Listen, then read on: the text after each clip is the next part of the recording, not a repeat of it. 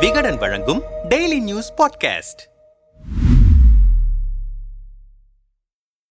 கனிமொழிக்கு மணிமகுடம் உதயநிதிக்கு முக்கியத்துவம் அமைச்சர்களின் அடாவடி நடவடிக்கைகள் என பரபரப்புகளுக்கிடையே மிகுந்த எதிர்பார்ப்புடன் கூட்டப்பட்ட திமுகவின் பதினைந்தாவது பொதுக்குழு நவரசம் பொங்க நடந்து முடிந்திருக்கிறது. மகிழ்ச்சி சோகம் ஏமாற்றம் கவலை கோபம் அலட்சியம் என உணர்ச்சிகள் தாண்டவமாடிய இந்த பொதுக்குழுவில் முதல்வர் ஸ்டாலினின் பேச்சுதான் ஹைலைட். வாய்க்கு வந்ததை உளறிக்கொட்டும் அமைச்சர்கள் கட்சி நிர்வாகிகளுக்கு அழுத்தமாக கொட்டு வைத்ததோடு தன் மனவேதனைகளையும் வெளிப்படுத்தினார் ஸ்டாலின். அதை அவர்கள் கொஞ்சமும் சீரியஸாக எடுத்துக்கொள்ளவில்லை என்பது ஒருபுறம் இருக்க தொடர்ந்து முதல்வர் மன்னித்துக் கொண்டே இருக்க மாட்டார் என்கிறார்கள் கட்சியின் சீனியர்கள். ஏறத்தாழ பத்து ஆண்டுகளுக்கு பிறகு திமுக ஆட்சியில் இருக்கும் போது நடக்கும் முதல் பொதுக்குழு என்பதால் நொடிக்கு நொடி சுவாரஸ்யம் அரங்கேறியது. சென்னை அமைந்த கரையில் உள்ள செயின்ட் ஜார்ஜ் பள்ளியில் அக்டோபர் ஒன்பதாம் தேதி பொதுக்குழு நடைபெறும் என்கிற அறிவிப்பு வெளியாவதற்கு முன்பே பொதுக்குழுவை யார் முன்னின்று நடத்துவது என்கிற போட்டி சென்னை திமுக மாவட்ட செயலாளர்கள் மத்தியில் வெடித்தது. அமைச்சர்கள் சேகர் பாபு மா. சுப்பிரமணிய சுப்பிரமணியன் ஆகியோர் முட்டி மோதிய நிலையில் பொதுக்குழுவுக்கான ஏற்பாடுகளை செய்யும் பொறுப்பு உதயநிதியின் தீவிர ஆதரவாளரும் சென்னை மேற்கு மாவட்ட செயலாளருமான சிற்றரசு வசம் ஒப்படைக்கப்பட்டது. அவருக்கு வேண்டிய உதவிகளை செய்யுமாறு பொதுப்பணித்துறை அமைச்சர் ஏவா வேலுவும் கட்சி தலைமையால் பணிக்கப்பட்டார். பொதுக்குழு நடத்த பள்ளி வளாகத்துக்கு ஒரு வாரத்திற்கு முன்பே விசிட் அடித்த பொதுப்பணித்துறை அதிகாரிகள் நிலத்தை சமன்படுத்துவதில் தொடங்கி பந்தல் அமைப்பது வரை வேண்டிய உதவிகளை செய்திருந்தனர். விழா நடந்த தினத்திலும் அறுபதற்கும் மேற்பட்ட பொதுப்பணித்துறை ஊழியர்கள் அரசு அடையாள அட்டையுடன் பொதுக்குழுவில் வலம் வந்ததை பார்க்க முடிந்தது. பொதுக்குழு நடந்த முகப்பு அண்ணா அறிவாலயத்தில் உள்ள கலைஞர் அரங்கம் வடிவில் வடிவமைக்கப்பட்டிருந்தது. முகப்பில் ஸ்டாலின் உதயநிதியின் படங்கள் மட்டுமே வைக்கப்பட்டிருந்தன. அண்ணா கருணாநிதியின் படம் கூட இல்லாததால் திமுக தொண்டர்களிடம் முணுமுணுப்பு எழுந்தது. வந்தவர்களுக்கு சைவ அசைவ உணவுகள் பரிமாறப்பட்டன. முதல்வர் குடும்பத்திற்கு நெருக்கமான ஒரு தண்ணீர் பாட்டில் நிறுவனம்தான் தண்ணீர் சப்ளை செய்தது. பள்ளியில் இருந்த கழிவறைகளைத்தான் பொதுக்குழுவுக்கு வந்தவர்கள் பயன்படுத்தினார்கள். ஆனால் நான்காயிரம் பேர் அழைக்கப்பட்டிருந்ததால் கழிவறை வசதி போதவில்லை. குறிப்பாக பெண்கள் ரொம்பவே அவதிப்பட்டனர். காலை ஒன்பது மணியிலிருந்து அமைச்சர்கள் மூத்த நிர்வாகிகள் வரிசையாக அரங்கத்துக்கு வரத் தொடங்கினார்கள். அமைச்சர்களுக்கென தனி வரிசை ஏதும் ஏற்பாடு செய்யப்படாததால் தாமதமாக வந்த அமைச்சர்களுக்கு இருக்கை கிடைக்கவில்லை. அமைச்சர் பெரிய கருப்பன் அடித்து பிடித்து ஓரமாக ஒரு சீட்டில் அமர்ந்தார். அமைச்சர் ராஜகண்ணப்பன் மா. சுப்பிரமணியன் உள்ளிட்ட சீனியர்களுக்கும் பின்வரிசையில்தான் இடம் கிடைத்தது. ஒன்பது முப்பது மணிக்கு அரங்கத்திற்குள் நுழைந்தார் மகளிரணி செயலாளர் கனிமொழி. கட்சி சீனியர்கள்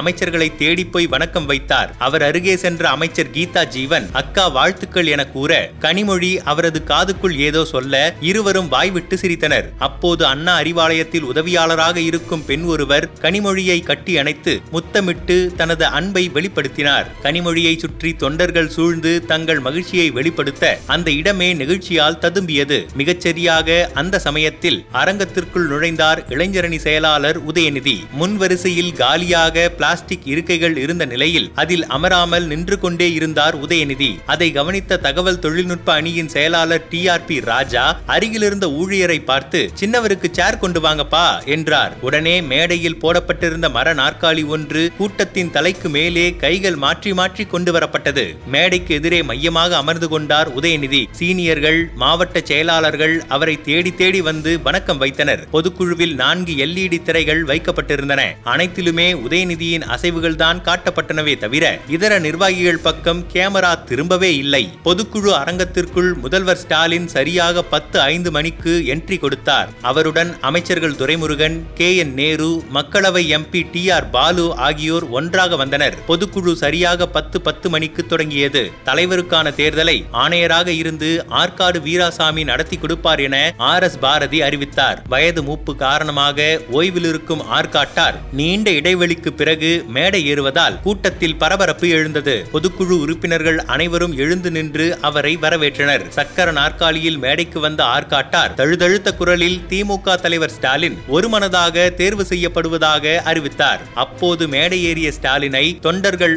ஆரவாரம் செய்து வரவேற்றனர். பின்னர் பொதுச் செயலாளராக துரைமுருகனும் பொருளாளராக டி ஆர் பாலுவும் அறிவிக்கப்பட்டனர். மேடை ஏறும் முன்பு டி ஆர் பாலு முரசொலி செல்வத்தை தேடிப்போய் போய் காலில் விழுந்து வணங்கினார். மேடையில் இருந்த பெரியார் அண்ணா கருணாநிதி அன்பழகன் புகைப்படங்களுக்கு தலைவர்கள் அஞ்சலி செலுத்தினர். அந்த நேரத்தில் டி ஆர் பாலு தனது செருப்பை அங்கேயே விட்டுவிட்டு வந்து விட்டார். உடனே அவரது உதவியாளர் ஒருவர் செருப்பை கையில் எடுத்து கொண்டு வந்து பாலுவிடம் கொடுத்தார். இதை மேடையில் இருந்த நிர்வாகிகள் யாரும் எதிர்பார்க்கவில்லை. கூட்டத்தில் சலசலப்பு ஏற்பட்டது. பதற்றமடைந்த டி ஆர் பாலு நீ ஏன்பா எடுத்துட்டு வர? இருக்கிற பிரச்சனை புரியாம? என உதவியாளரை கடுகடுத்தார். தினமும் செய்ய வச்சுவிட்டு திடீர்னு ஏன்பா நீ கையில் எடுக்கிறேன்னு சொன்னா அந்த தம்பி பழக்க தோஷத்துல எடுத்துட்டு வந்திருக்கு என தொண்டர்களே கமெண்ட் அடித்தனர். தலைமை கழக முதன்மை செயலாளர் கே என் நேருவை தொடர்ந்து துணை பொதுச் செயலாளர்களாக நியமிக்கப்படுபவர்களின் பெயரை ஸ்டாலின் அறிவித்தார். அப்போது டெல்லியில் ஒலிக்கக்கூடிய கர்ஜனை மொழி கனிமொழி துணை பொதுச் செயலாளராக நியமிக்கப்படுகிறார் என ஸ்டாலின் அறிவித்த போது ஒட்டுமொத்த அரங்கமே அதிர்ந்தது. கரவொலிக்கு மத்தியில் மேடை ஏறிய கனிமொழிக்கு கை கொடுத்து வாழ்த்து தெரிவித்தார் ஸ்டாலின். அடுத்ததாக அமைச்சர்கள் எம் ஆர் கே பன்னீர்செல்வமும் ஏவா வேலுவும்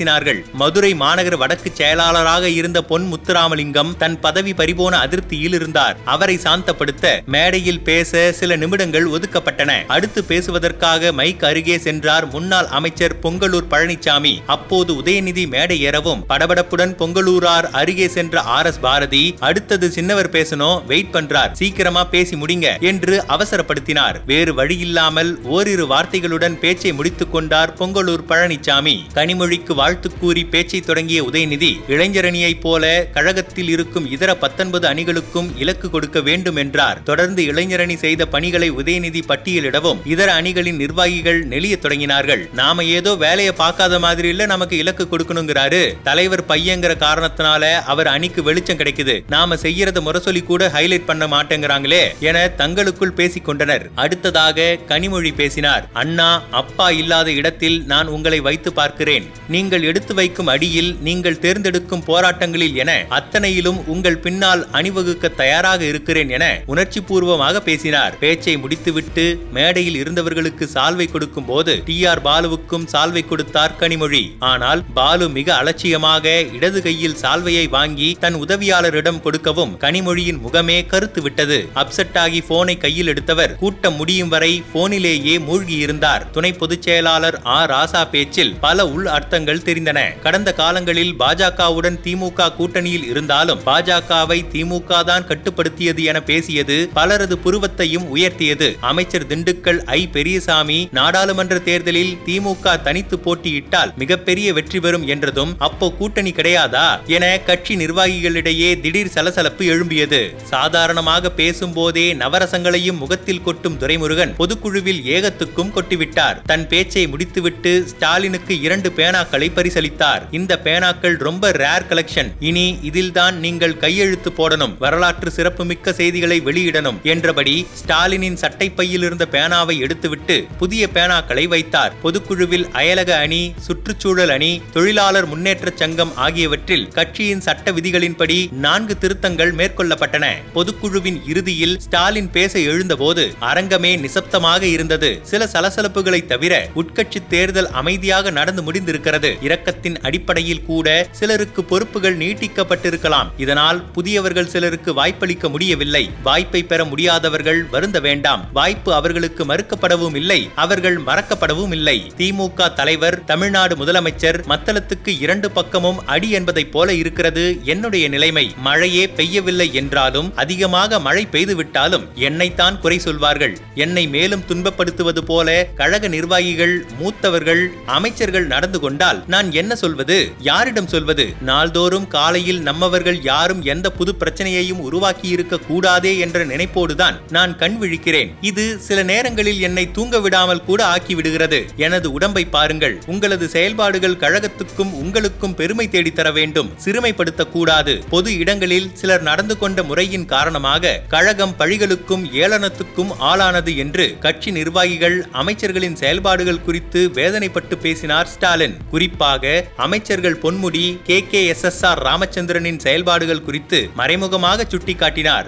ஆனால் அதை அவர்கள் உணர்ந்ததாக தெரியவில்லை. உணர்ச்சி பிழம்பாக தன் வேதனையை முதல்வர் மேடையில் கொட்டிக் கொண்டிருக்கும் போதே மேடையில் இருந்த பொன்முடி கீழே இருந்த K. K. S. S. R. ஏவா வேலு உள்ளிட்டவர்கள் சிரித்துக் கொண்டிருந்தனர். அமைச்சர்களின் சிரிப்பு கட்சி தொண்டர்களை முகம் சுளிக்க வைத்தது. செய்த தவறை அவர்கள் உணர்ந்ததாகவே தெரியவில்லை. இனியும் முதல்வர் இந்த விஷயத்தை மென்மையாக டீல் செய்யக்கூடாது என்றனர் பலரும். திமுக பொதுக்குழு பல விஷயங்களில் வழக்கமாகவும் சில விஷயங்களில் புதிதாகவும் நடந்து முடிந்திருக்கிறது. குறிப்பாக பெரியார் அண்ணா கலைஞர் பற்றி யாருமே பேசவில்லை. பெரும்பாலும் உதயநிதி புராணமாகவே இருந்தது. தமிழக அரசியலிலும் தமிழ் சமூக மாற்றத்திலும் முக்கிய பங்கு வகித்து வருகிறது திமுக எனும் கட்சி. அதன் தலைவராக இரண்டாவது முறையாக பொறுப்பேற்றிருக்கும் ஸ்டாலின் கட்சியின் லகானை இழுத்து பிடிக்க வேண்டிய நேரம் இது. சமூக நீதி மாநில சுயாட்சி மொழி அரசியல் என கருத்தியல் ரீதியிலான அடிக்கட்டுமானத்தின் மீது மீதுதான் கட்சி வலுவாக நின்று கொண்டிருக்கிறது. தலைவர் இதில் தெளிவாக இருந்தாலும் அதை செயல்படுத்தும் அமைச்சர்கள் நிர்வாகிகள் தவறும் போது ஒட்டுமொத்த கட்சியின் பிம்பமும் சரிகிறது. தலைவர் மென்மை போக்கை கடைபிடிக்கிறார். அதை தவறு என்று சொல்லவில்லை. அரசியலில் மென்மை போக்கு ஓரளவுக்கு மேல் உதவாது என்பது அவருக்கு புரிய வேண்டும் என்றனர் சில முக்கிய திமுக சீனியர்கள். அரவணைப்பும் கண்டிப்பும் தலைமையின் இரு பிரதான குணங்கள். திமுக தலைவர் கட்சிக்குள் இரண்டாவது விஷயத்தை விரைந்து கைக்கொள்ள வேண்டும்.